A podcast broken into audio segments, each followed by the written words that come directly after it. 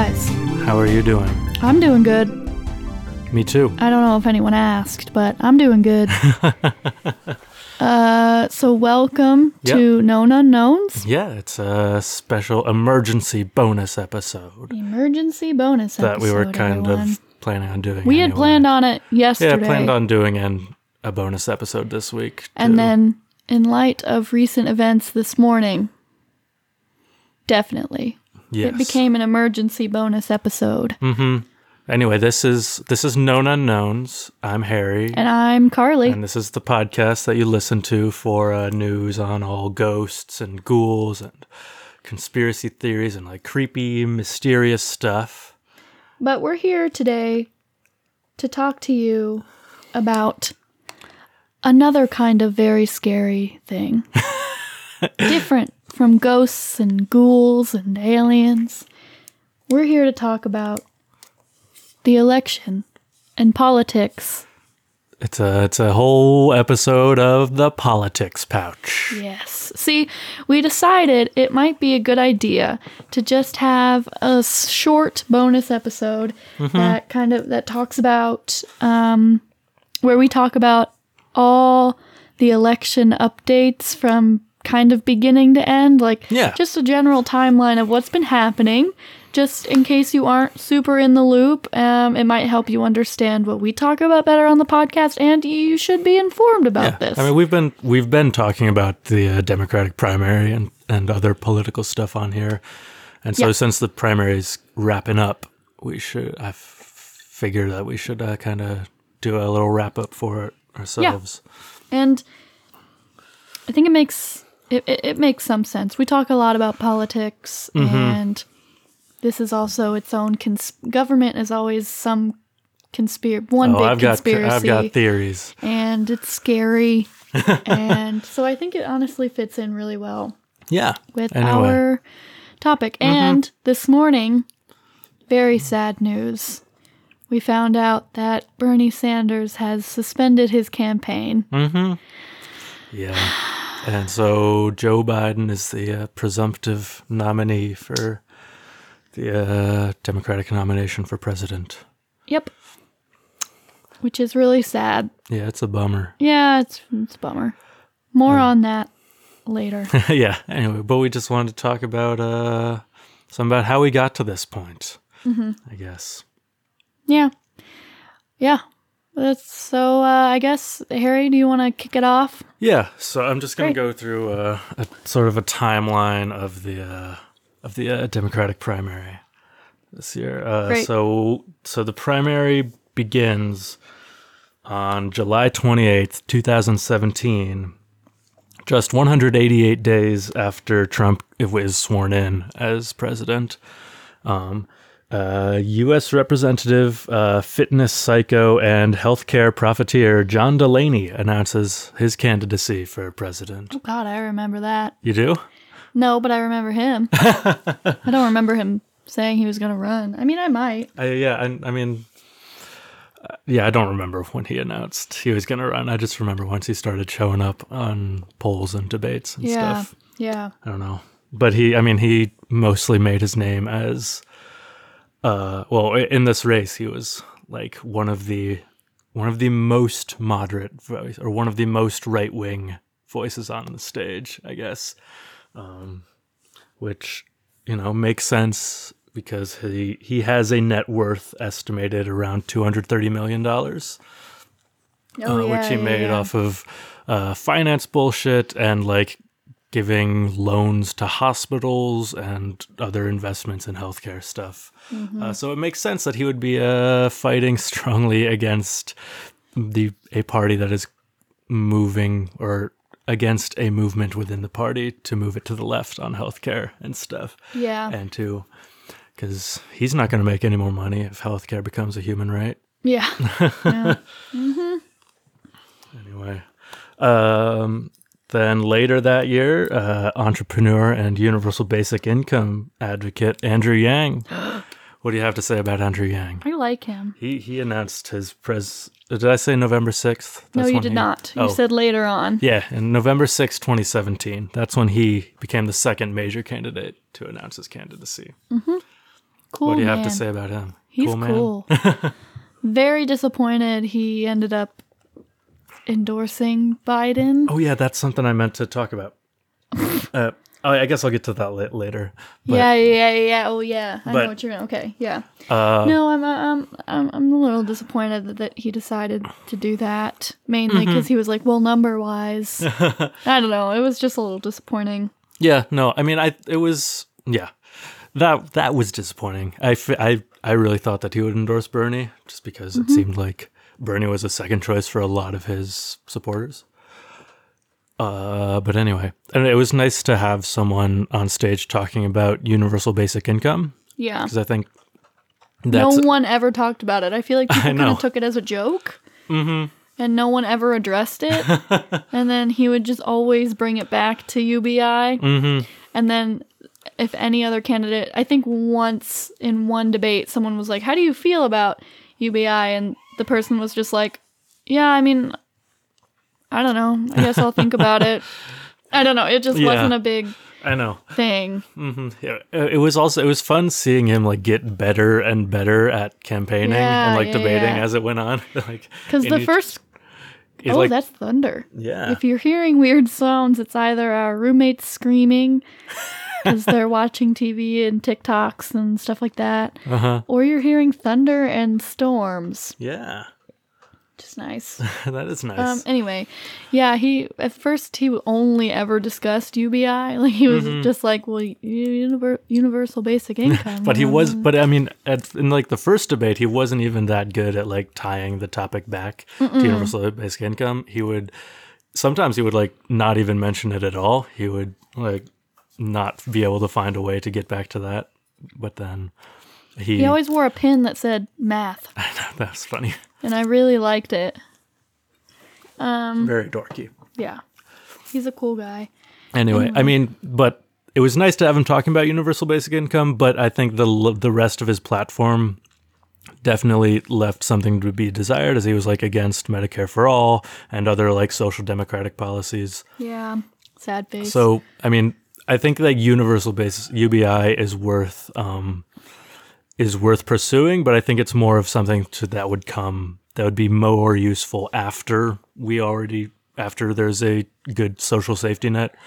You have you have socialism and then add a U, UBI to that. You don't have a UBI in place of a social safety net, as he was more suggesting.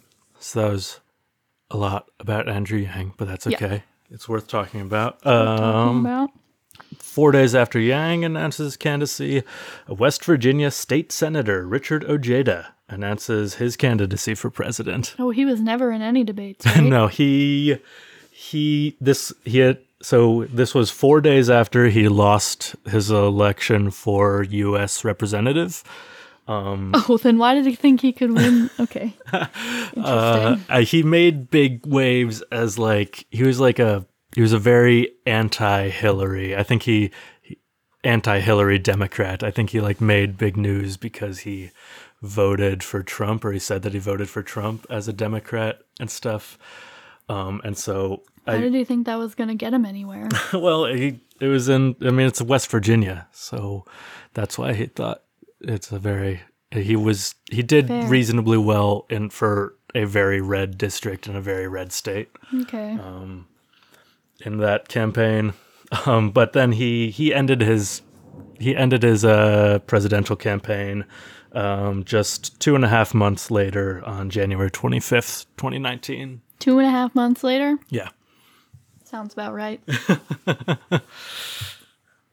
Uh, so and then that month in January, four more candidates announced they're running: Tulsi Gabbard, Julian Castro, Kamala Harris, Marianne Williamson. Uh, do you have anything to say about Marianne? No, she's just funny.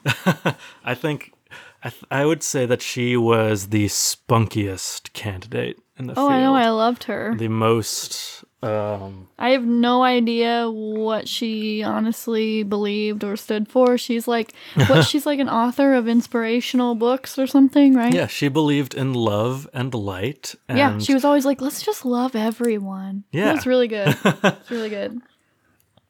um, uh, spunkiest and funkiest, I would say. Mm-hmm. she really, the Orb Caucus was um, her her base, I would say. then and then the next month, February, four more major candidates announced: Cory Booker, Elizabeth Warren, Amy Klobuchar, and his honor, the most excellent dear leader, the independent senator from Vermont, Bernard Sanders. I started saying, I don't know. I was. It was either gonna be I don't know. It was either gonna be a sound effect or woo, woo, woo, woo, woo, and then it turned into whoa, whoa, whoa, whoa, whoa. so, uh, you know, yay, Bernard.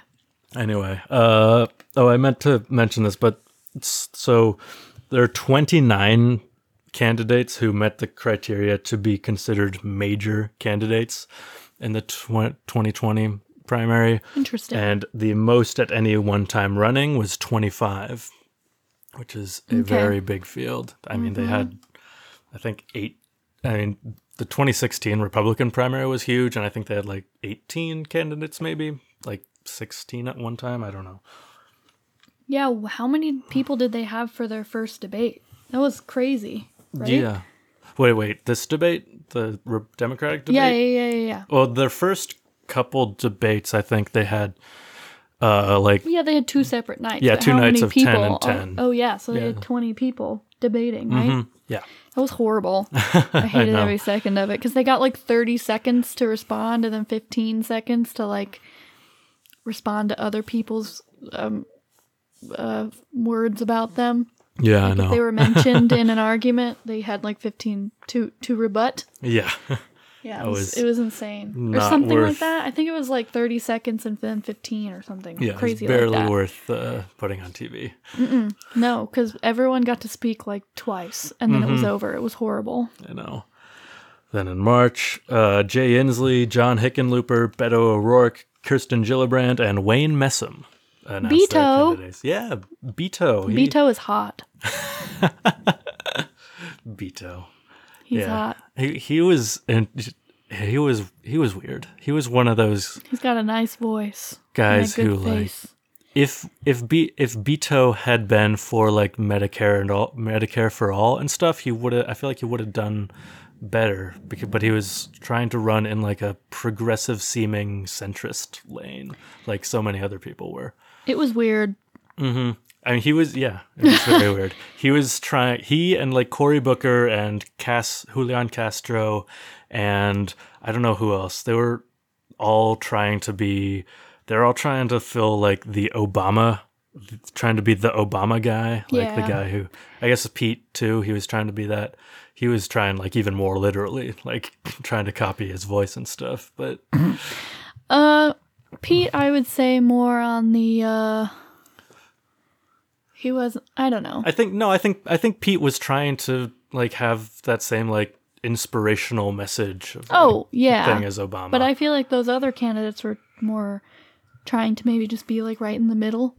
I think I mean I think that that's part of what they admired about Obama and saw as winning about him that he was able to win over both Right. progressives. But I don't think Pete necess- I think maybe, but also probably more, uh, moderate. Well, yeah, but I think I think like in terms of like campaign tone, I think that he was trying to take like Obama's like campaign tone. Yeah, I could see it. Okay, I mean that's like what I didn't people- follow Obama's first campaign because I was like s- little. I think I, I was in fifth grade Mm-hmm. or fourth grade, probably when he started running. fifth grade when I voted for him in my school's mock election, Hey. And I was the only one in my class to do so. Wow. Yeah, because my teacher asked us who we were gonna vote, who we would vote for, if we could, Uh-huh. and made us raise our hands. I'm the only one who raised my hand for Barack Obama. Wow. But yeah, I wasn't paying attention to anything. I think generally I was like, I don't know, he seems like the best one. He seems like the nicest. Uh-huh. I told her, I'm like, I don't know, he seems to care about people more than the other one. That's what I said. You were right. Yeah. so Uh, yeah, I I think I don't know, but Yeah, uh, I didn't- do you so remember I know. all the weird stuff when Beto first started running though? Back to him because, like his like Vanity Fair article about him was like, I was born to be in it and stuff. yeah, And, but like, then he later said he really regrets like saying that or like doing an interview with Vanity Fair, and then his photo by the truck with like the cowboy hat. Yeah, That was, It was he's so hot. ridiculous. It was ridiculous. It was I think so that dumb. stuff. I think that stuff hurt him a lot. Also. I think that's why he was like, "Yeah, I regret that." hmm Yeah, yeah. Uh, yeah, he should have just run for senate again. I don't know why he didn't. I don't know why. I think he was like, "Oh, people really like me," Yeah, I, I mean, and yeah, then decided to. obviously. I think he would have had a good chance if a trillion other people weren't running. I think a lot of these people would have had a good chance Sure, yeah. if but- a 1000000000 mm-hmm. other people weren't running. Right. Mm, sure, but I think that But he. there, there was such a big race, so I feel like. know.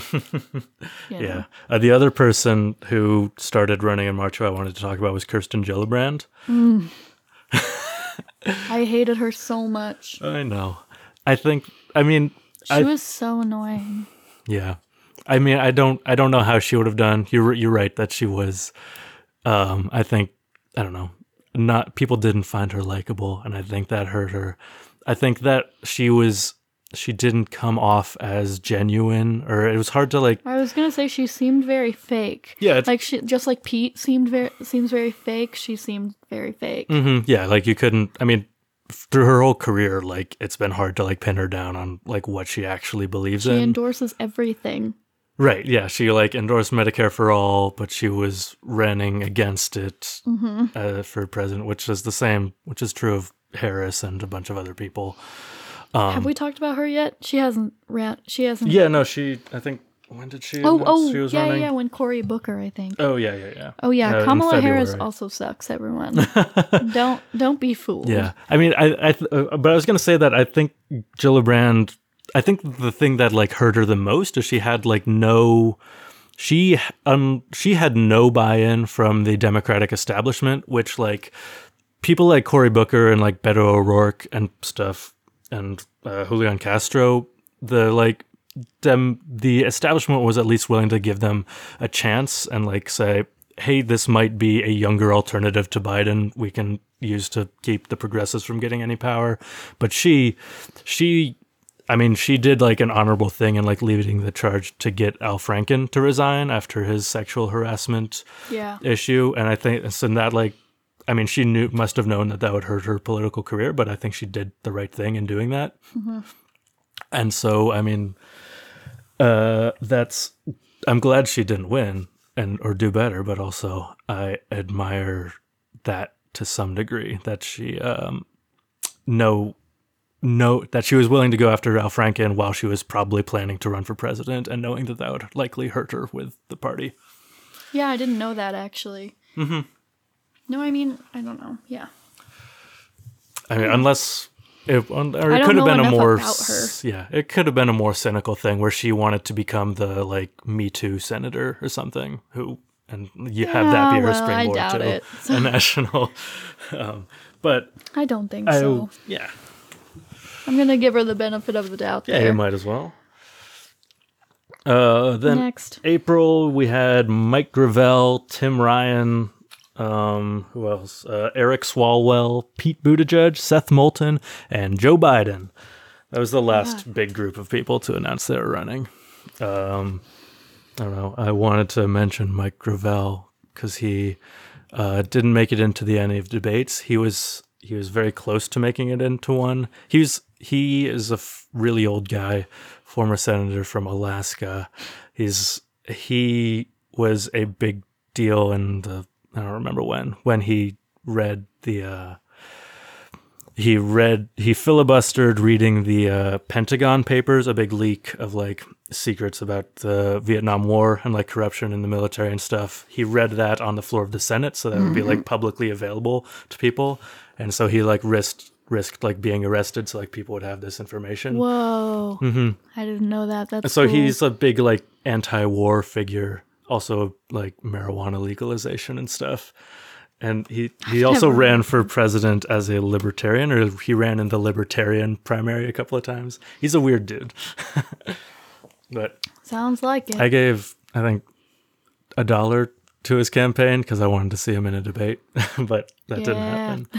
uh, I'll get to that debate later. Um, and then I don't know.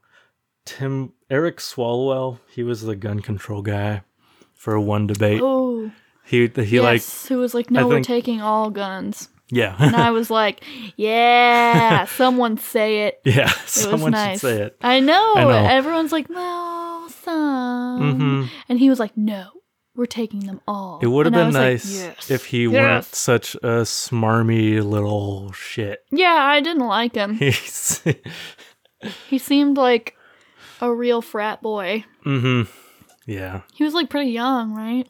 Yeah, he's he was He had like yeah, he was 39, hair, I think. Mm-hmm. He was pretty. He looked young. I'm telling you, frat boy. Yeah. I I mean, I think that the fact that there wasn't a major mass shooting right before or right after that one debate probably hurt him. Because then he could have used that to uh uh Like Beto, yeah, exactly. Like he used it. yeah, he sure did. Tim Ryan was the guy who from who looked like he was scared all the, The time. thumb? Yeah, the thumb. The, thumb, man. He yeah, looks the- like a thumb, and he looks like he's thumb frightened man. all the time. I know. He didn't do anything worth mentioning. No. Uh oh yeah, Michael Bennet, generic white guy. Uh, Steve Bullock. Uh, I don't know if he was in a debate or not, but generic so. white guy. And Bill De Blasio, mayor of New York. Mm-hmm. They started running in May of 2019. Um, also, Bill De Blasio. he's yeah, He did not irritate me as much as I feel like he should have. yeah, I know.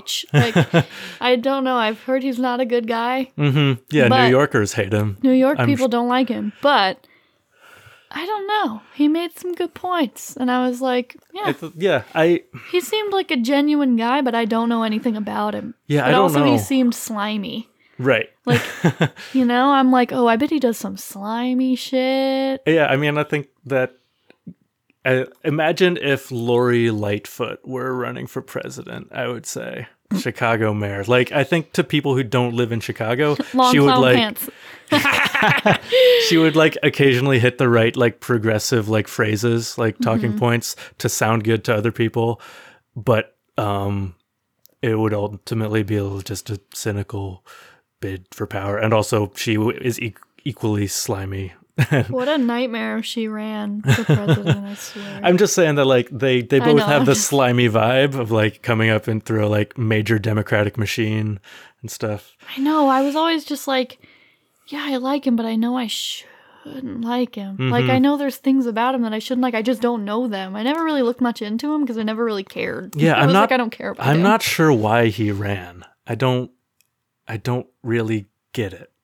I don't I don't cuz like no a a fun piece of trivia is that no mayor of New York has ever gone on to hold uh I think national political or at least not the presidency. Really? Like higher no sure? or no mayor of New York has ever held I think hi, any higher political office. I don't think that's true. I'm pretty sure I think a true. mayor of New York has won the presidency in the past. No. Maybe I don't know, but I'm pretty sure that that's not true. Anyway, uh, Well, I'm not going to say it because I'm going to sound dumb, but I'm going to look it up later. okay. I Who have a who do you think? I'm not going to say it. That's why I Oh, just said. I'm not going to say it because I'm going to sound dumb. Okay, That's what I'm not going to say. I'm not going to say what I'm thinking. FDR was governor. Of Damn New it! That's what I was going to say. I was either going to say FDR or the guy, the other Democrat he was running against, the other one that wanted to run for president, and then he beat him out for candidacy. I don't remember. Yeah, well, I learned about it in a history class, and I thought he was. I think he might have been mayor of New York City, I see. and then FDR. But I got them switched. I thought. I think see. he, might, but I'm probably completely wrong. the other guy could have been attached to. I don't know. hmm He was governor. Got it. Okay. Okay. Oh, okay. Uh, the other thing I wanted to mention is that in May, um, May is when Howard Schultz, the former CEO of Starbucks, he he had been threatening Yes. to run as an independent if the Democrats nominated someone who is too left wing, and but after Joe Biden got in the race, he uh, in May he uh, said that he wasn't going to run anymore, and that the decision was partially or largely in part due to how mean to people were how mean to him people were on like Twitter and online. Yeah. Well, So I just bullying works, folks. bullying works. It's a- I hate anti-bullying campaigns because people are gonna bully. Let me tell you, people are gonna bully. Yeah, I don't know. Tell adults to not bully each other. How about that? kids are gonna bully. We follow. Kids follow. Not we. Kids follow what they see in their adults. yeah. Just saying. Okay. Tell well, the, tell so their parents not to bully. we should only bully centrists and right wingers. And you know what? Sometimes bullying is good. So, I mean, that that example, yeah. perfect example. Mm-hmm. Uh, okay. So in I'm gonna June of 2019. This is when this is the month where Biden was took fire for complimenting various segregationists while he was talking about how good he is at making deals and stuff. Uh, naming Herman Talmadge and James Eastland the most obscure seg- segregationists you could think of. Not, I mean, he was he was also close with Strom Thurmond, but didn't want to bring him up.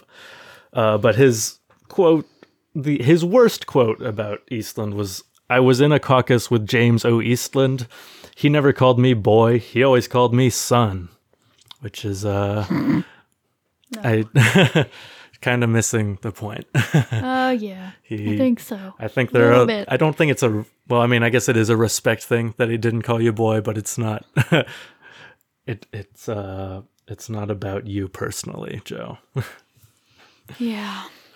Um, uh, twenty uh on the twenty third of June, uh, former Vice Admiral of the U.S. Navy Joe Sestak announces he will run for president. He never appeared in a debate. Never really. He just kind of he had a really small campaign. Was just him and like a few other people, and we're just driving around Iowa and New Hampshire in a van. Okay.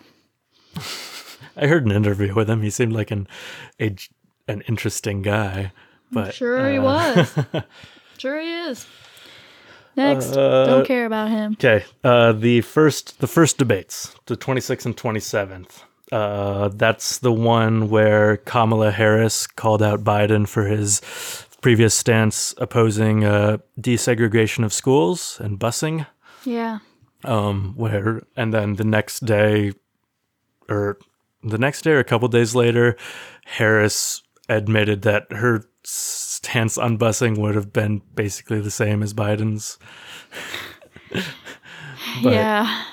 uh, she, you know, She attacked him a lot. She ta- attacked him really hard on his stance on segregation, Which fair. and how it had personally affected her, and how she Biden's racist stand ra- racist uh, positions in the past had real effects on people, and then she, uh, of course, goes on to endorse him several Yeah. I was like, it would have. Uh, I mean, it was a great argument, except for the fact that later she was like, well, probably would have done the same thing, and then endorsed him, and might be. uh I don't know. Yeah. I feel like people think I- she might be. I think she's. VP. I would say she's the favorite to be his running mate. Yeah. I would.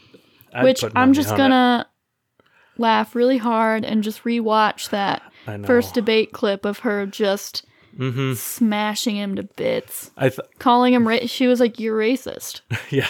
I'm like, mm-hmm, mm-hmm. Mm-hmm. Mm-hmm. Uh, yeah, you're right. I, I I think that I I I I'm gonna say there's like a eighty percent chance that it's her. I Because he said it's gonna be a woman.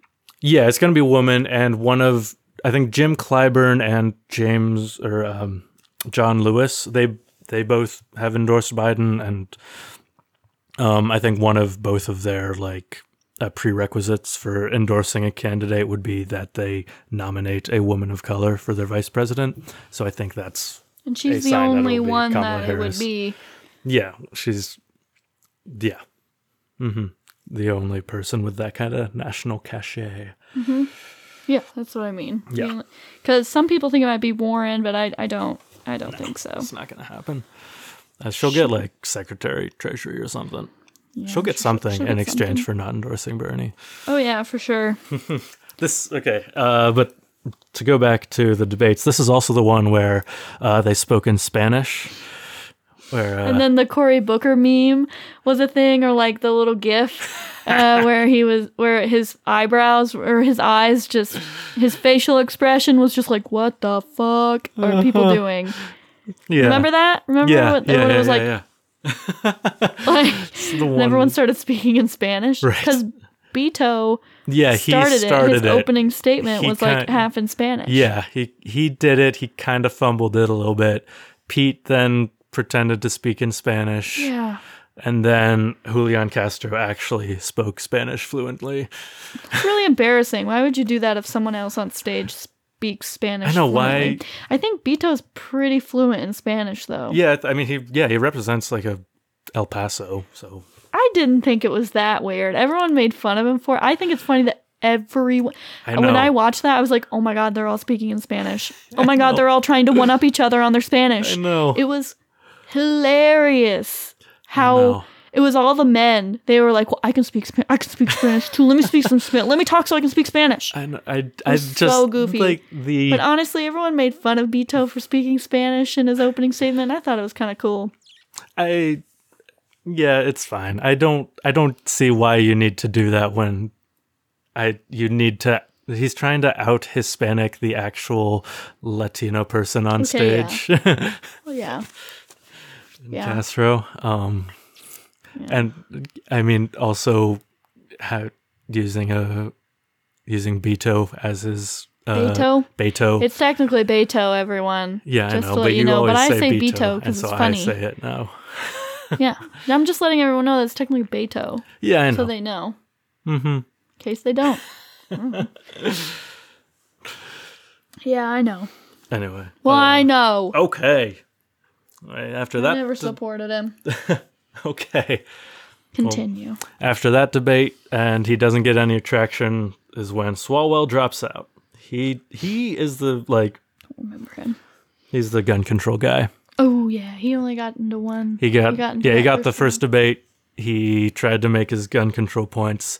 Nobody was having it. He didn't get any traction. He was like, "All right, I guess not. People really weren't having it. I I got my name out there. Maybe in a few years."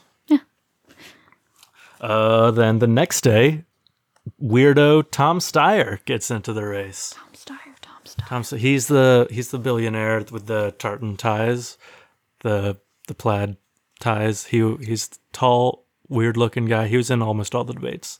Oh. Yeah, I mean, he seems like the a, richest one.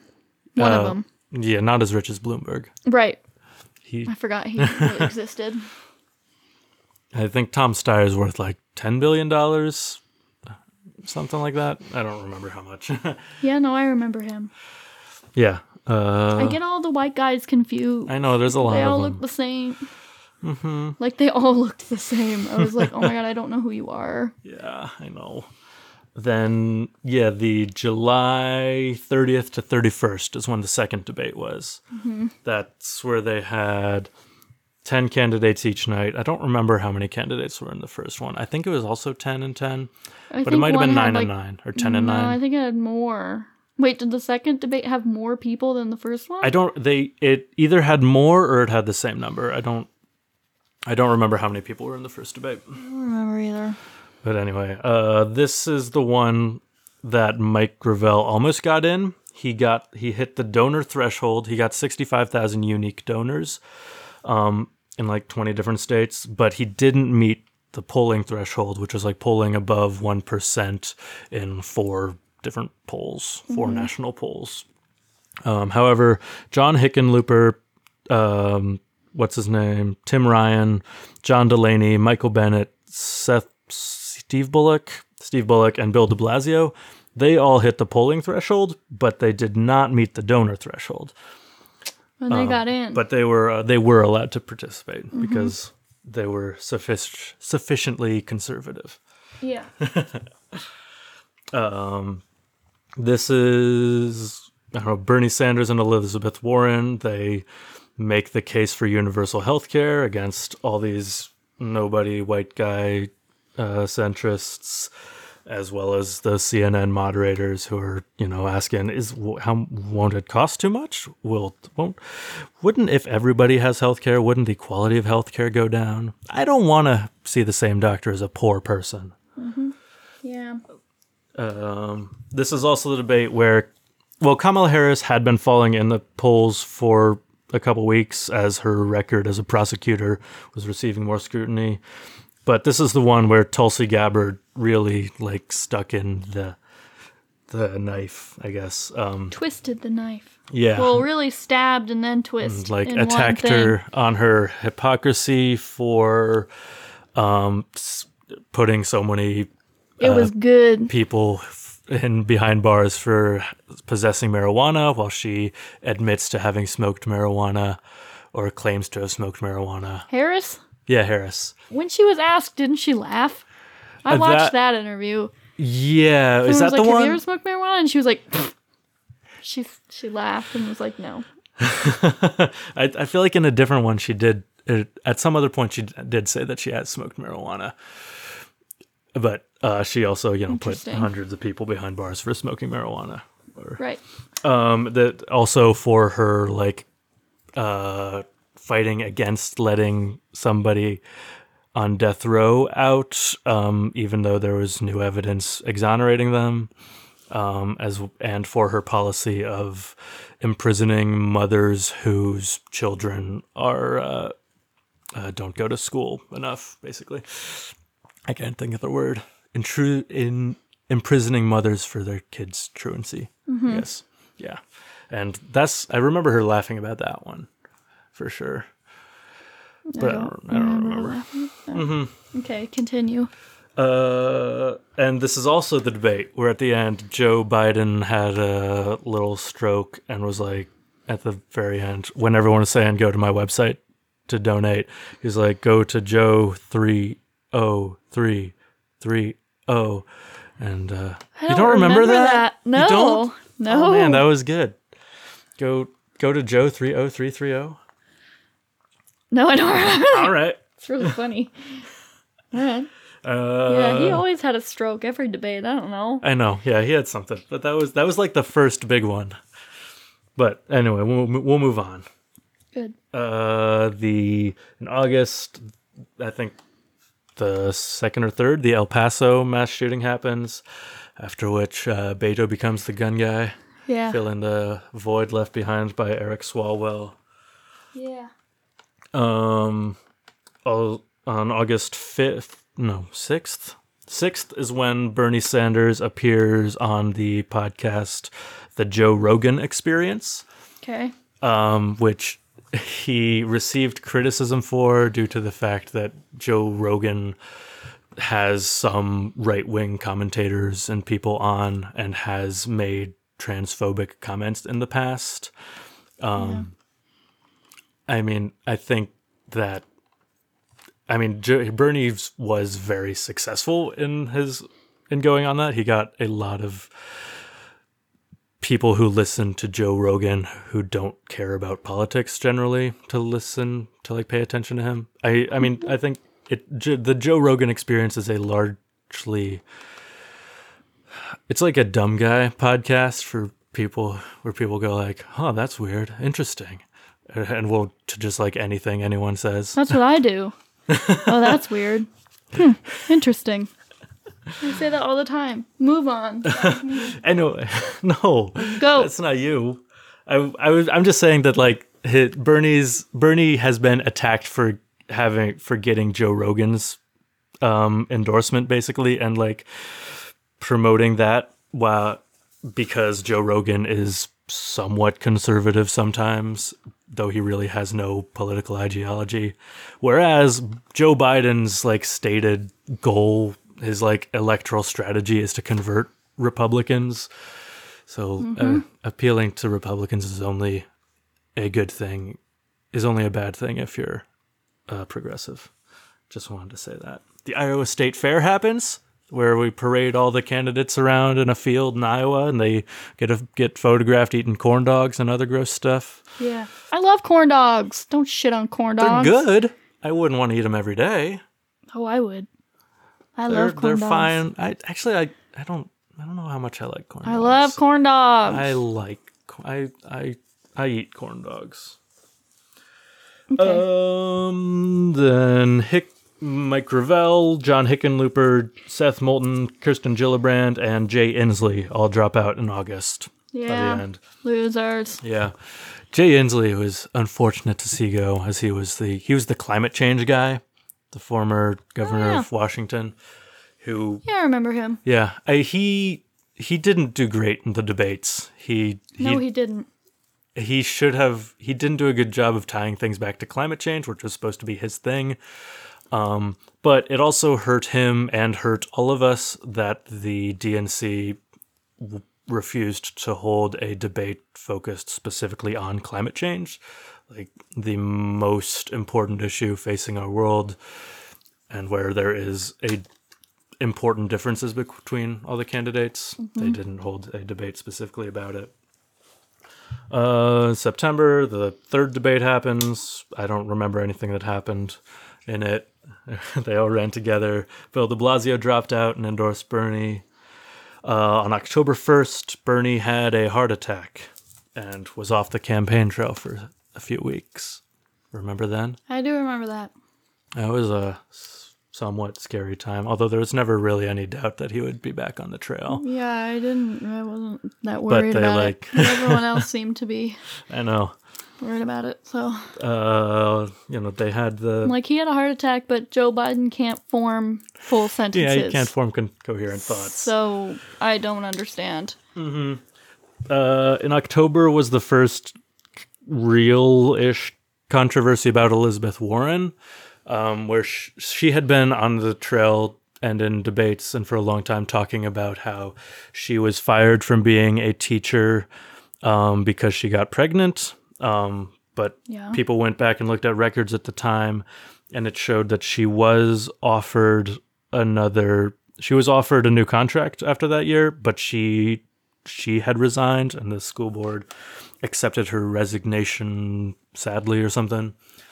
So some records at the time s- make it seem like she resigned of her own accord. She wasn't forced to quit, or she wasn't fired, as she put it. Yeah, well, I'm sure it was think- implied. Yeah, I, I, as as she has she clarified, quit. it's more that like she was asked to resign after they they had offered her a new contract. Then Isn't they that- found out she was pregnant and asked her to resign. Yeah, didn't they tell her who told her to kill the baby? Then no, that was someone. That was was someone else. That that Mike Bloomberg said that to one of his. Oh fuck, I got that mixed up. Yeah, she was like telling yeah, okay. Oh, mm-hmm. and she said that okay, I remember that. right. Yeah, well, I'm sure she she was asked to resign. Yeah, that's. I mean, that's probably mm. the case. There's. Yeah. I know, but that that was like the first. I don't know that sh- she did kind of take. She did kind of start that. That point is about where she started to de- decline in the polls, though. Yeah, well that's That's why I think that's it's a bad notable. place. What? Nothing. I just think that's stupid. That's I'm a just. stupid I'm just. thing. I yeah, I know, but Anyway. I mean, before that, she was like in first place for a for a minute. She was like above Bernie by a big margin. But then when that happened is when she started to decline. So I think it's Well, yeah, because. I'm sure a bunch of stupid men were like, "Well, not technically." blah. I'm sure they didn't actually ask her to resign, which I'm sure they didn't. you yeah, you're you're probably right. publicly or on any paperwork asked her to resign. You're probably right. no, I'm sure. I don't know why she would lie about that. Yeah, I if you want to, uh, you know, I, I believe her. yeah. Okay. I'm just gonna put that out there. Okay. Uh, October 15th, there's the fourth debate um, where they had, this was the, I think the, they had 12 candidates on one stage this time. Oh yeah. A lot of people thought they would split it up into six and six because there was remember more they than should have done that. Yeah, they should have. But they did not do that. Um, it was the most candidates ever on stage for like major party televised debate, major party I think debate. it's because two people qualified like very last minute, and they had already announced that they were gonna do one night of it. Oh, is that what happened? I don't remember. Yeah. Oh, okay. Um, then August 19th, Bernie has his I'm Back rally in Queens, where he gets AOC's endorsement. Yes. Big one. Uh, November, uh, Elizabeth Warren backtracks on her Medicare for All plan, Oh, yeah. saying that That was unfortunate. actually I want to wait until it is no longer politically feasible. I want to expend all my political capital early, so I don't have any left for that. And then the fifth debate happens. I don't remember anything notable about it. Me either. Uh, December, Kamala Harris drops out. Um, on December 6th is when a voter asked Biden about his and his son's corrupt dealings in Ukraine. Oh yeah. and he uh, then challenges the guy to a push up contest, calls him a damn liar. You're a damn liar. And says, Look, fat, here's the deal. Oh yeah. Oh god. And it says, like, you're, Ooh. you're too old to vote for me or something. I don't know. Yeah, that was rough. He implies. fat. Yeah. Uh, on the 15th is when Pete has his wine cave fundraiser in Napa Valley, where Yeah. that's only for, you know, people Charged who have a bunch of people. yeah, Charged people to get in, right? yeah, or on, only people who have like maxed out. Uh, Ah, yes. contributed yes, yes, twenty eight hundred dollars get to come to a wine cave to meet him and you know make their demands and Mm-hmm. uh, call in their favors. Um, they have the sixth debate, which is uh, they debate the U.S. Mexico Canada uh, trade deal. yes. Um, which Bernie is then the only senator running to vote against, um, despite the fact that all of them are hoping to run against Trump and it's his deal. So, and they also just, the House also just voted to impeach him and they all say they support him, support impeaching him. Uh, so it kind of muddies the waters on how bad they think Trump is. Um, so at the end of the December, uh, there are 14 candidates remaining. Um, Deval Patrick had announced his candidacy in November, and Michael Bloomberg announced his candidacy in December. Oh, yeah. Yeah. Uh, we get into January. Uh, this is where we get into the progressive division. They start trying to drive a wedge between uh, Bernie and Warren, so they can't keep tag teaming on Medicare for all. Yeah.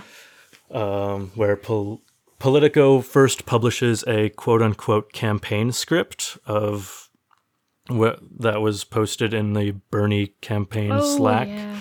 where it was have it was supposedly suggesting to people canvassing in Iowa that they criticize Warren well I mean that they point out that Warren appeals mainly to uh, older and well-off voters, well-off white voters, um, and is will do less to expand the uh, the voting coalition, um, which then she uh, you know, she accuses Bernie of sending people out to attack to drag her or something. Um, it turns out that this was almost immediately deleted. It happened to be screenshotted by somebody in the like one minute where it was viewable.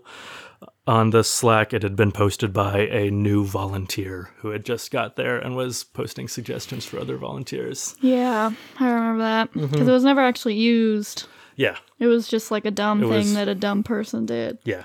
Then the next day, uh, right before CNN, uh, the day before CNN is about to host the debate, CNN reports that two people who Warren sp- that about a meeting that Bernie and Warren had in December 2018. Sorry to drag you through this again, Carly. Uh, that two, according to two people Warren spoke to about the meeting after it, and two people familiar with the meeting say that Bernie said to her a woman couldn't win the election. Ber- the Bernie campaign denies this, saying No, that they. Okay, so here's the deal. Okay. They report. A bunch of people reported that Bernie Sanders said a woman couldn't be president. yeah, That's what they said. yes, Elizabeth Warren said they. Well, yeah, he said that a woman couldn't beat Donald Trump in the the election. mm, that's not what she said, but and- She did. She came out like in the debate. She did. no, she she didn't in the debate. Oh, they're like, did Bernie Sanders? Oh, she yeah. she I mean- avoided like and she avoided saying specifically what she said or what she thought ev- Well, all the headlines said that, but then if you Yeah, went, went into it, it's like, oh, he said that a woman couldn't win the presidency or would have a hard time. Mm-hmm. he, Bernie and his With Trump. campaign said say that he expressed his concern that Trump would weaponize misogyny against. Yeah, which I'm sure he did say. Yeah, I'm sure he might have said that it. he said a in woman blunt probably couldn't win. Yeah, or that they'd have a harder Donald time Trump. against Donald Trump, or that a woman right, running the same kind of campaign as Hillary would have or would lose against Trump. which is true. I mean, Yeah, no, they would face a lot of more, a lot more and different and more difficult challenges. So anyway, the debate at the at, at the debate the next day after this story breaks, um, the CNN moderator asks Bernie why he said to Warren that he didn't think a woman could be president. Then he denied saying that, Yeah, because he, yeah, and then uh, the immediately after that, the uh, moderator then asked Warren how she felt when Bernie said that a woman couldn't be president, and she replied, "I disagreed." yeah. So uh, yeah, she you know Later dodging on, she definitely whether said something about how I don't know. well. So after the debate, they were seeing like her Oh, coming over to oh, yeah. him, him trying to shake her hand, and she like ignoring that, and then them I think you called me a liar on national television. So there's a lot of said, like right? speculation about what they were saying about that for like a full day, yeah, and then they leaked audio. and then yeah, CNN sits on that audio for a full day. Yeah, I know. to you know get as much play out of the story as they can and then they release the audio on the 16th and it has warren saying i think you called me a liar on national tv and sanders replying let's not do it right now you want to have that discussion we'll have that discussion you called me a liar and tom steyer saying i just want to say hi bernie Oh yeah. I just want to say hi, Bernie. and bernie saying yeah okay good or yeah good Yeah. okay Okay, good. So that happens. They drive a wedge bet- in the uh, the in, through the uh, progressive wing of the party. Um, on February third, the Iowa caucuses happen. Bernie uh, slash Pete get first. There's all that nonsense with the uh, results being delayed because Yeah, I remember that. well, we talked about it it on the sucked. podcast. Yeah, I think so. Yeah, the DNC wanted the Iowa State Party to use a particular app that the state party didn't really want to do, and then And but it, it was forced on them, and then it did not work at all. Uh, so Bernie gets first in the popular vote. Uh, Pete Buttigieg gets first in state delegate equivalents, and then national delegates. Warren gets third place. Biden comes in fourth. Klobuchar fifth. Um, a little bit later in February, six women of color in Warren's Nevada office resign over toxic racial environment and tokenism. Uh, but Warren apologized to them personally and said that she took responsibility. Um, although in March, other people who worked at the campaign uh, at the time said that nothing really had been done to uh, address those problems. Um, uh, about the same time, a woman asks Biden at a at a town hall uh, about how he can call himself the electable candidate when he just came in fourth at Iowa, um, and he calls her a lying dog-faced pony soldier. Sorry, that's not funny, but it is funny because what is that? Right. Well, it's supposedly a quote from a John Wayne movie, but no one has ever been able to verify figure out what movie that's from or if the movie even exists. It might be something that he just made up. Uh, so on February 11th, uh, the New Hampshire primary is held, um, which Bernie wins, but it's close enough that Buttigieg and Bernie um, they come out with the same number of national delegates awarded. Amy Klobuchar comes in third, Elizabeth Warren Warren fourth, and Joe Biden comes in fifth. Uh, then the 22nd, at the Nevada caucus, Bernie wins in a landslide, getting a majority of Latino voters, a vast majority of uh, young people, and um, I think he also, or he was very, I think he won with African American voters in Nevada too, though I'm not sure about that. Anyway, Biden came in second there, Buttigieg third, Warren fourth, Klobuchar fifth. Um, in the weeks leading up to the South Carolina primary, which will be held on February 29th, Joe Biden lies at nearly every event that he goes to in South Carolina that he was arrested while trying to visit Nelson Mandela in prison Oh, yeah, in South Africa. Um, no mainstream media outlets want to pick this up, and he's never asked about it at a debate or by any reporter. But that's not true, right? Yeah, no, that never happened. What the heck? but it, even after his campaign acknowledged that, oh yeah, that's not that's not true. He he misspoke or something. He, he kept saying, arrested. Yeah, he was never arrested. He did go to South Africa with the Congressional Black Caucus um, to try to meet Nelson Mandela, but he was he never got arrested there. uh, on the 29th, the South Carolina primary, Biden wins in a landslide, getting 48% of the vote. Bernie comes in second, Buttigieg third, Warren fourth, Klobuchar fifth. Uh, now, March 1st, Pete Buttigieg drops out and endorses Joe Biden. Yes. The next day, Amy Klobuchar drops out and endorses Joe Biden. Beto O'Rourke, who had dropped out months ago, uh, endorses Joe Biden. The on the night before Super Tuesday, all three of them plus uh, Kamala Harris hold a big rally in uh, Texas to uh, uh, celebrate the endorsement and stuff and show their support. Uh, this is really unprecedented.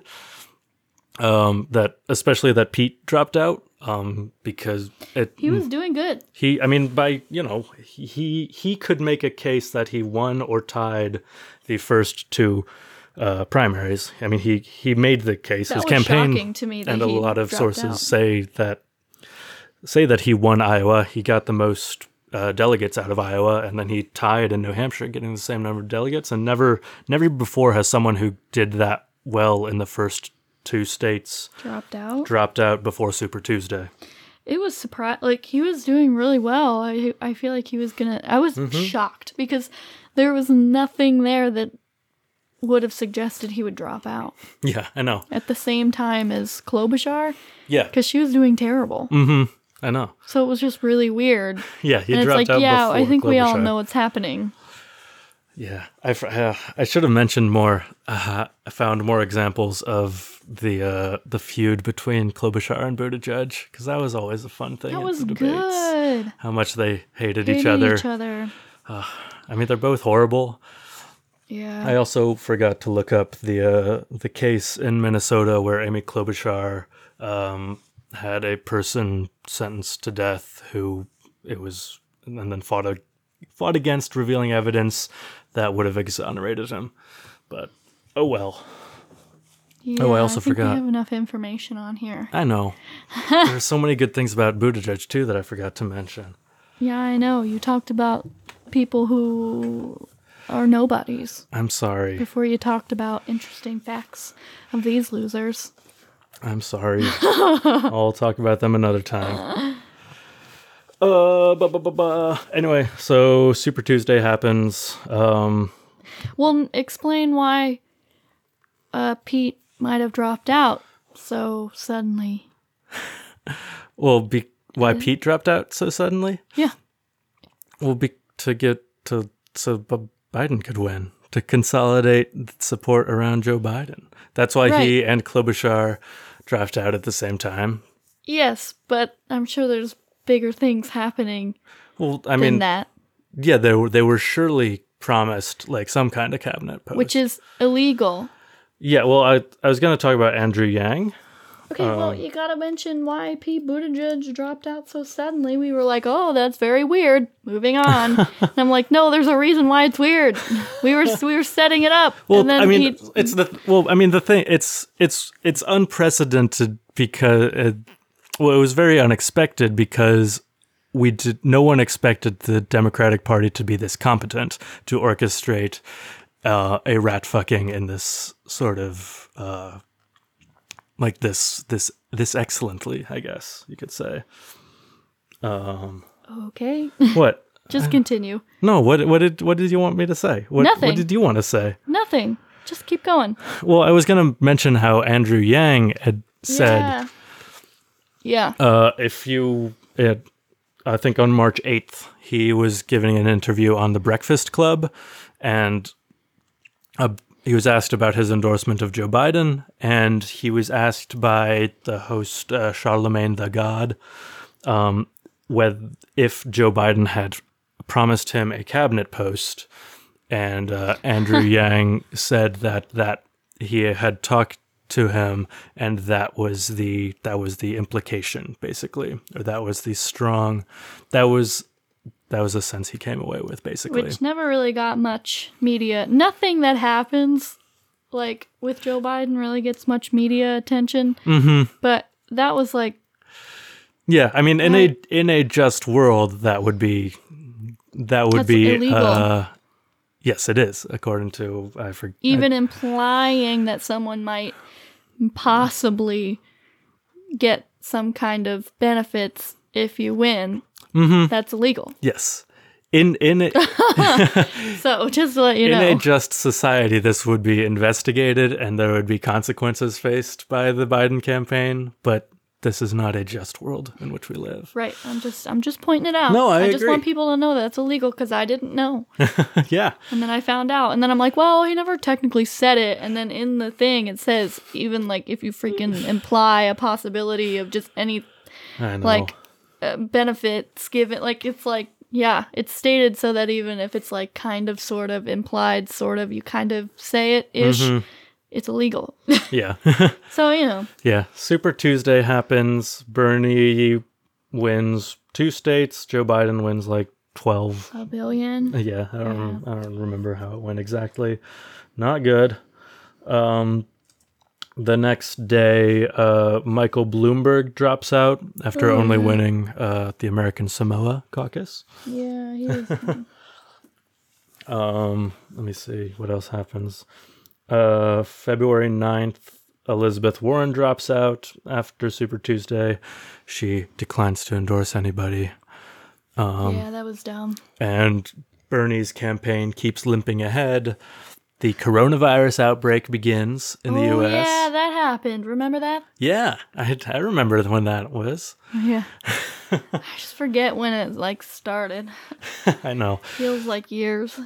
anyway, uh, while after after the CDC um, recommends against um, more than ten people gathering in a place, the Joe Biden campaign continues uh, encouraging people to go out and vote in person in large numbers, um, and Oh yeah, they didn't Miss- cancel any of the elections.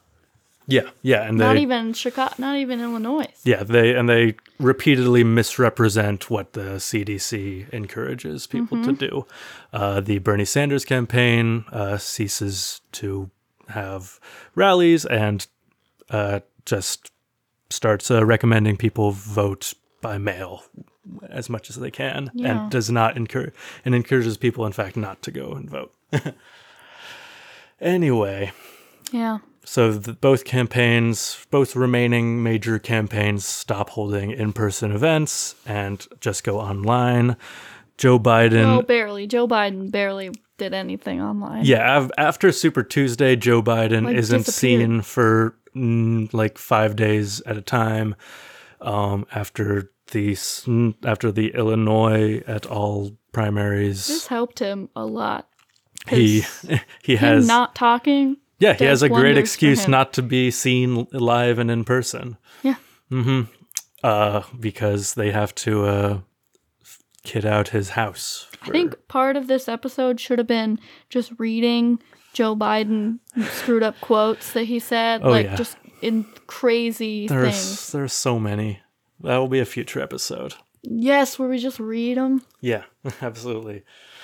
There. Anyway, uh, I'll I'll recommend a different podcast episode at another time. Not not of this podcast, but there's anyway. Uh, so that happens, uh, or rather doesn't happen. They have they have another debate where they make a big show of having the candidates six feet apart from each other, but all the moderators are clustered right next to each other behind one desk. Yeah, that was weird. hmm Bernie's smart, and he like he like kind of like walks by the desk after the debate and just kind of waves goodbye, whereas Joe goes up and like shakes hands with, with all of them and like standing right up there, Yeah. probably getting the coronavirus. I hope he does. Be so cool. Because he'd die immediately. Mm-hmm. Sorry, that's mean. After Joe Biden's house is ready for live streaming, they release a uh, they release a live stream of Joe Biden speaking, which um, suspiciously, well, the background looks like a green screen. Uh, if you look at it, it doesn't. It really doesn't fit, and the like the dimensions of where So it was supposed to look like his house? Yeah, but also Joe Biden is wearing the exact same outfit that he was wearing in like his last address before going into like quarantine, basically. No. Which I he didn't also know gives. this. Yeah, he's wearing the exact same like shirt and blazer and stuff. And See, for none of this stuff gets talked about, so I don't hear it. for several of those, for several of like the first few like live streams that his campaign puts out, he's wearing um repeat outfits that look yeah, and in I don't know. It looks like they're just recycling footage of him. Yep, it looks a lot like that. makes sense. Anyway, um, and then they cancel some primaries. Wisconsin just went ahead with theirs, Just ridiculous. Mm-hmm. ridiculous. which uh, I'm sure the Biden campaign and Democratic Party are very happy that the uh, the Supreme Court went ahead and said that they had to do it, so that they don't get the blame for the the election being held anymore. But uh, and then today, Bernie Sanders dropped out. Yeah. Yeah. I don't know. I think that uh, it's a bummer. Yeah, it is a bummer. Yep. the end. The end of history. So that is that's how the last ever Democratic primary uh, ever went. What? I was I, I I mixed up my words. I'm sorry. So that that is how the uh, the last ever Democratic primary uh, unfolded. What? I'm saying I'm confused That- about what's going on. what are you saying? I'm saying that there will never ever be another Democratic primary again. Yeah. Just wrapping it up. Why? Because Why are you either the world this? is the world is gonna end, probably. We're all gonna die, Carly. Okay. Duh. What? I was making a joke. Yeah, and I didn't get it. I didn't know if it was a joke or if you meant to say that. yes. I didn't I get said the it joke. four times. Yeah, I didn't get the joke. I was like, that's dark. Yeah.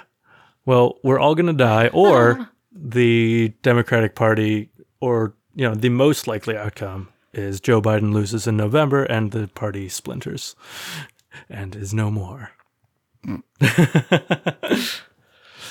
Sorry, I was getting too optimistic there. I shouldn't have. All right, well, I have something to say. Great. I'm going to read Tara Reade's account of uh, what happened to her. Okay. Uh, Tara Reade, by the way, if you missed our last episode or something or didn't listen to it, or one of our episodes, Tara Reade is the one, is like the main one who recently came out and said that uh, Joe Biden sexually assaulted her. mm-hmm. She came out originally when all the other women did, Mm-hmm. but then, yeah, we talked about her a little bit. But her story is, um, I want to read it Okay. in her words. Okay. Con- content warning. Yeah. Sexual assault. Yeah, So- Description. yeah, because she talks, she she explains what happens. So, if you don't want to listen, please Skip fast- ahead. Skip ahead. Just we'll probably end after this, so just stop listening now. um all right. Ready? Yeah. Okay. So Amy Goodman, the person who interviewed Tara Reade, asks, "Can you give us the circumstances? How you ended up what was the day? How you ended up alone with Joe Biden?" explain what happened that day. And Tara Reade says, I was approached by my supervisor. She handed me a gym bag and said, Hurry, Joe wants this, so go get it to him. Uh, he'll meet you down towards the Capitol. And I went down the stairs, and I don't remember exactly where I was because there's connections between the Russell building and all of that and the corridors. But we were in a semi private location. It wasn't a room. It wasn't, you know, the Russell office building. I mean, in his office. It was down in the corridors. And I handed him the gym bag. And then he, it was one, as I described, fluid moment. He was talking to me and he said some things that I don't recall and I was up against the and I was up against the wall and he I remember the coldness of the wall and I remember his hands underneath my blouse and underneath my skirt and his fingers penetrating me as he was trying to kiss me and I was pulling away. And he pulled back and he said, "Come on, man, I heard you liked me." But he was angry. It was like a tight voice, and he tended to smile when he was angry. And he isn't like the Uncle Joe like everybody talks about now. He was younger. He was my dad's age at the time and very strong, and he looked insulted and angry. And I remember feeling like I had done something wrong when he said that statement. And then I was standing there when he said, he was still near me. He said, pointed his finger and said, You're nothing to me. You're nothing. And he walked away. And I don't remember exactly where I went after. I think I went to the restroom to clean up, but I don't remember precisely. The next memory I have is sitting on the cold stairs in the Russell building back stairs, on the Russell building back stairs where the big windows are. And I remember just my whole body shaking. And I remember knowing that, knowing that I had made him angry and that my career was probably over. And I didn't comply and I didn't comply when I was asked to serve drinks at a cocktail party for donors because apparently Joe Biden said, according to a legislative staffer, that I had pretty legs, and he thought I was pretty, and I should serve the drinks. And my supervisor had encouraged me to do so, but I did not. So sitting on those stairs, the reality hit me. The next thing I remember was that night and talking to my mom, and she was like, You need to file a police report. It's sexual assault and I didn't think of it as sexual assault, and I didn't really understand, and I was trying to just get over the shock of it because I looked up to him. He was supposed to be a champion of women, and I was so thrilled to be at the at that office and so honored, and it shattered my life and changed the tra- trajectory of my whole career in life, and I lost my job after I complained and I was fired. Uh, and then Amy is like, How exactly did you complain? You filed a complaint of sexual harassment against Senator Biden at the time. Now let's be clear. This is this is 1993, two years after he had led the Senate Jud, uh, Judiciary Committee. Is that how you say that? Mm-hmm. Around the Anita Hill charges against Clarence Thomas. Uh, so this is soon after that. You filed a complaint. Did you talk about this happening?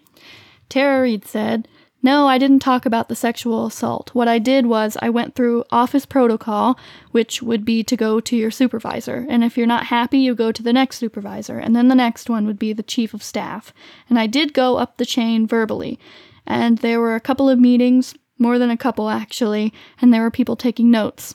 I mean, I know they take notes and some were more informal in the hallway with Marianne, and I was basically after I had not served the drinks, the whole, you know, episode, I was immediately told, like within a few days, by Marianne's assistants that I dressed too provocatively, that I was too, that I needed to be less noticeable. And then Marianne got me in the hallway because I was annoyed, because I was annoyed by that. And she said, you know, quote, you want to just keep your head down and do as you're told if you want to last here, end quote. And I went to them and told them I was uncomfortable, so I couched it in those terms. That, mm-hmm. And we didn't use the term sexual harassment a lot back then, and I remember saying I was uncomfortable and why, but nothing happened. And in fact, I was put in a windowless office and I had my duties taken away from me. I was given a desk audit, and I was told to call one of my upper level supervisors even if I went to the restroom. I was not to call or talk to other staffers or go to legislative hearings. I was told that I was given a month to find another job and I sent out my resumes. And before I did that, because of this retaliation, I told my mother, who gave me the term retaliation and explained to me what was happening and said to march in there and file a sexual harassment claim. And I said, and she used the word. And I said, well, you don't just march into their office. Like, that's not how this is done. So I had gone through the protocol. Then, when they didn't work, I went to the outside, which was like a they had a temporary office set up. So it was a Senate personnel or something like that, and I was given a clipboard. I filled out a form and talked about just the incident of sexual harassment, feeling uncomfortable, and I was told at the window that somebody would call back, you know, call me back in, and they never did. I ended up looking for, for work, couldn't find it. I volunteered for the Robert F. Kennedy Mem- Memorial. I was fortunate enough to work in the VIP tent and with the family, and it was helping me emotionally because I was trying to recover from the trauma of what had happened that day. And I didn't share it with many people at all, and that time, it's just not something that was easy to talk about. It's not easy to talk about now. Um, and when I came out in April, it's I started again. I had the intent to tell the whole history with Biden, but one of the first questions out of the reporter's mouth was, "Yeah, but it wasn't sexual, right?" When he was talking when he was talking about the sexual harassment and shut it down. And that's not his fault. It's my responsibility. I know to be brave and to be courageous and say the words, but it just put me off from being able to talk. And then when the story was hitting, there was so much uh, blowback and smearing on social media that I just didn't feel comfortable. So I was trying to find a way to tell my story to legitimate, legitimate, and to a legitimate news agency. I didn't want it sold or, you know, sen- sensationalized or any nonsense like that. I wanted to have the deeper conversation of how hard it is for survivors of sexual assault and sexual harassment in the workplace to go up against powerful men, because I have not received any payment for this. I have not received any compensation because the facts are, you know, women are not paid to talk. They're paid to stay silent. And so I wanted a women's organization around me, and that's why I went to Time's Up. Yes, I went to Time's Up.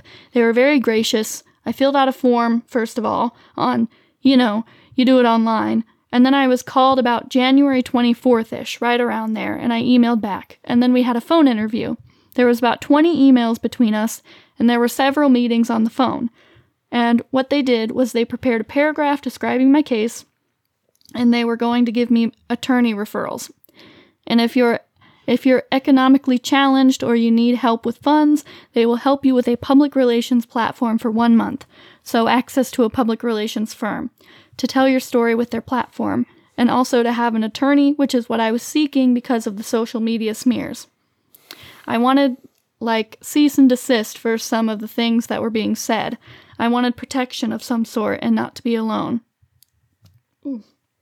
Uh, it was absolutely stunning. In the 20 plus emails and the multiple conversations that we had, not one time, not once did they say that they were connected to Anita Dunn, who worked with Harvey Weinstein and advised him and helped him keep silent some of the women who came forward. Not one time did they talk about the payments that were made to the Joe Biden campaign, now, bear in mind, in their defense, they, they said that that's second removed. But part of their services was, was to provide a platform, you know, public relations platform. I don't understand as a survivor.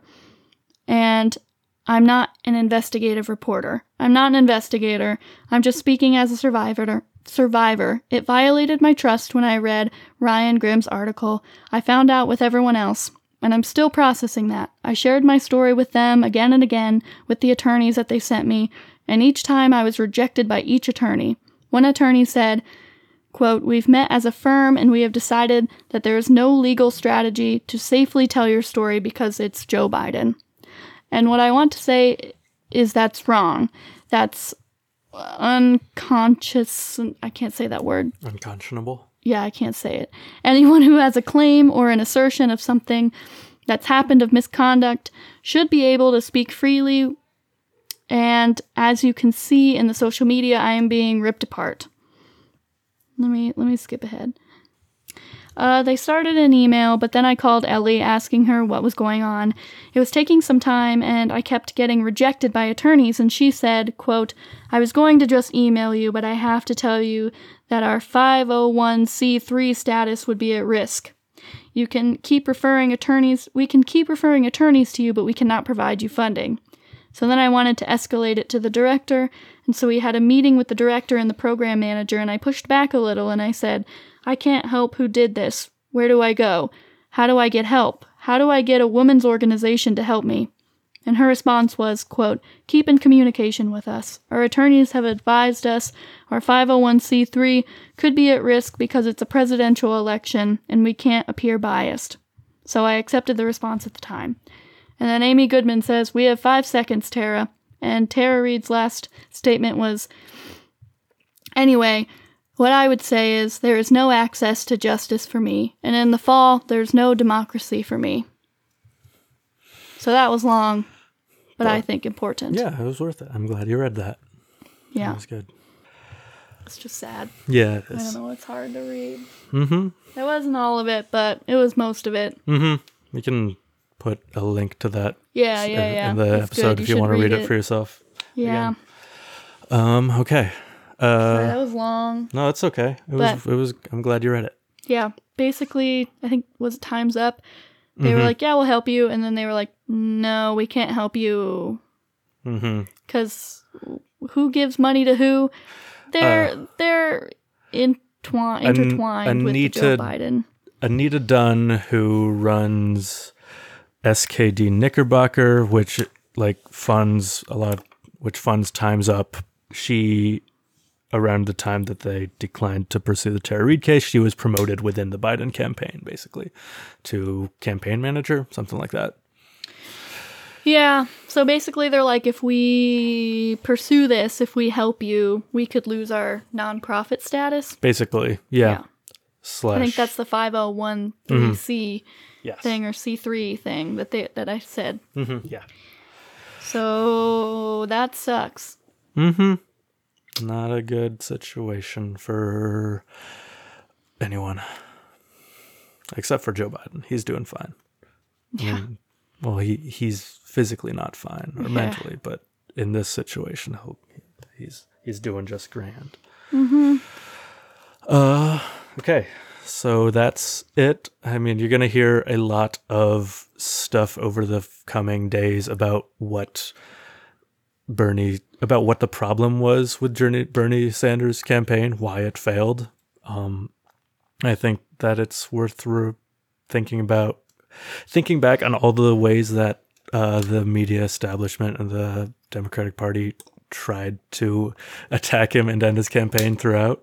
Yeah, I don't think he did a lot wrong. No, I mean, If I, anything they, wrong, I think it was yeah, the they, media hated him mhm, they made it very clear. Yeah, no, hated I mean they tried to call him and I mean they've tried to call him a sexist since 2016.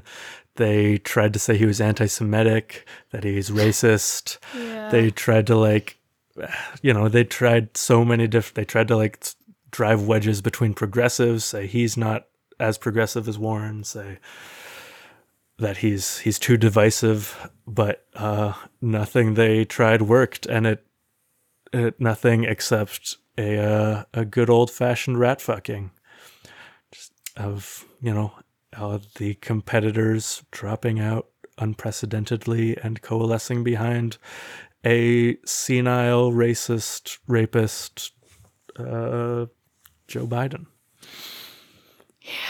Do you Yeah. think do you think he's gonna win in November? no, yeah, no, I don't neither. think so. I think there's gonna be. Uh, yeah, I don't. I don't think so. Yeah. As much as everyone's like, we need to rally behind the Democratic like nominee. It's like, I mean, yeah, we were all thinking, thinking like we were all kind of thinking the same thing Mm-hmm. when we knew Donald Trump had gotten so far and was doing Yeah. so well, and everyone was like, we have to rally behind Hillary Clinton even if you don't like her. Mm-hmm. That's what everyone's saying Yeah. this time around, and she couldn't beat him, and Joe Biden certainly can't beat Right. him. I mean, and he'll, Biden's running the exact campaign strategy and like platform as Hillary did, except the advantage that Hillary had was that there are there actually are people who like her. That she has she has like strong supporters and a base. Yeah. Joe Biden, on the other hand, there is nobody who is pro Joe Biden, like a mm-hmm. diehard Joe Biden fan out there. No. Joe Biden is just the entire you know primary people have been arguing for Joe Biden just because he is he is um, disliked by enough people to make him the most centrist candidate. He is despised by not me, I guess. I don't know. He's just Yeah. Yeah. yeah. Just one of the first things I thought about when I heard Bernie dropped out was, um, I mean, especially Tara Reade, but all the other people who came out, uh, yeah. who are survivors, what, how terrified they have, they must be, and Yeah. I can't even. Not yeah. Oh my god, I can't imagine what thoughts are running through their mind, and just how scary that has to be. The person who sexually assaulted them Mm-hmm. is now like running and might be like the biggest person in the United States. Like Yeah. how scary is that? I mean, and when Joe Biden does lose by a huge margin, he's not going to get the blame for that. He's not going to get the blame for no, running a bad campaign for sexually assaulting them. They're going to be blamed for for like sto- smearing his campaign basically. So Yep. that was like the biggest thing I was thinking of just Yeah, thinking about the and other survivors of yeah. Uh, I mean, all survivors of sexual assault, but especially there there are more that Joe Biden has for sure. harassed Yeah. just And- no one's gonna come like not a lot of people are gonna come out and talk about Joe Biden because I mean that look at what happened to her. Mm-hmm. You know, she Yeah. can't even get help from Times Up. Right. You know, Mm-hmm. she gets death threats and like Mm-hmm. yeah, Yeah. And how sad. Yeah, seeing how little the people who talked about Joe Biden sexually harassing and assaulting them, how little that mattered and how little it got them, how little, yeah, how little people paid attention or to or respected them. Uh, it's a small wonder why so few people do come forward and why so few sexual harassers and rapists like Joe Biden do end up facing consequences. Yeah. It's just that's the sad part to me. I could care less if he wins or not. I don't Mm-hmm. know. I'm just like, nah. I feel bad for all the all the people out there who are uh I don't know, Yeah. feeling this and sad about this and Yeah, just agree. scared. Mm-hmm. Sad. Yep. Okay. Well, we should we should wrap it up. Yep. It's been a It's been a long episode. we originally thought it was going to be like 30 minutes. mm-hmm. And then Harry decided to give a very detailed description of what went down this election, which, you know what? Whatever. I should. Yeah. Well, now you know. Now I know for next He went time. into detail. No, I meant them. oh, now, Now they know. they know what happened. Yeah, exactly. They know when They have nothing else better. What are they going to do? Yeah, I know. They're sitting in their beds. No one doesn't matter. Mm-hmm. Just like us. yeah. So All right. We'll get back to the spooky stuff next week. Fun. this was spooky. This yeah. was some of the scariest content I think we've ever covered. yeah, you're right. I'm just saying. We'll get we'll get back to the uh, supernatural stuff. I don't know.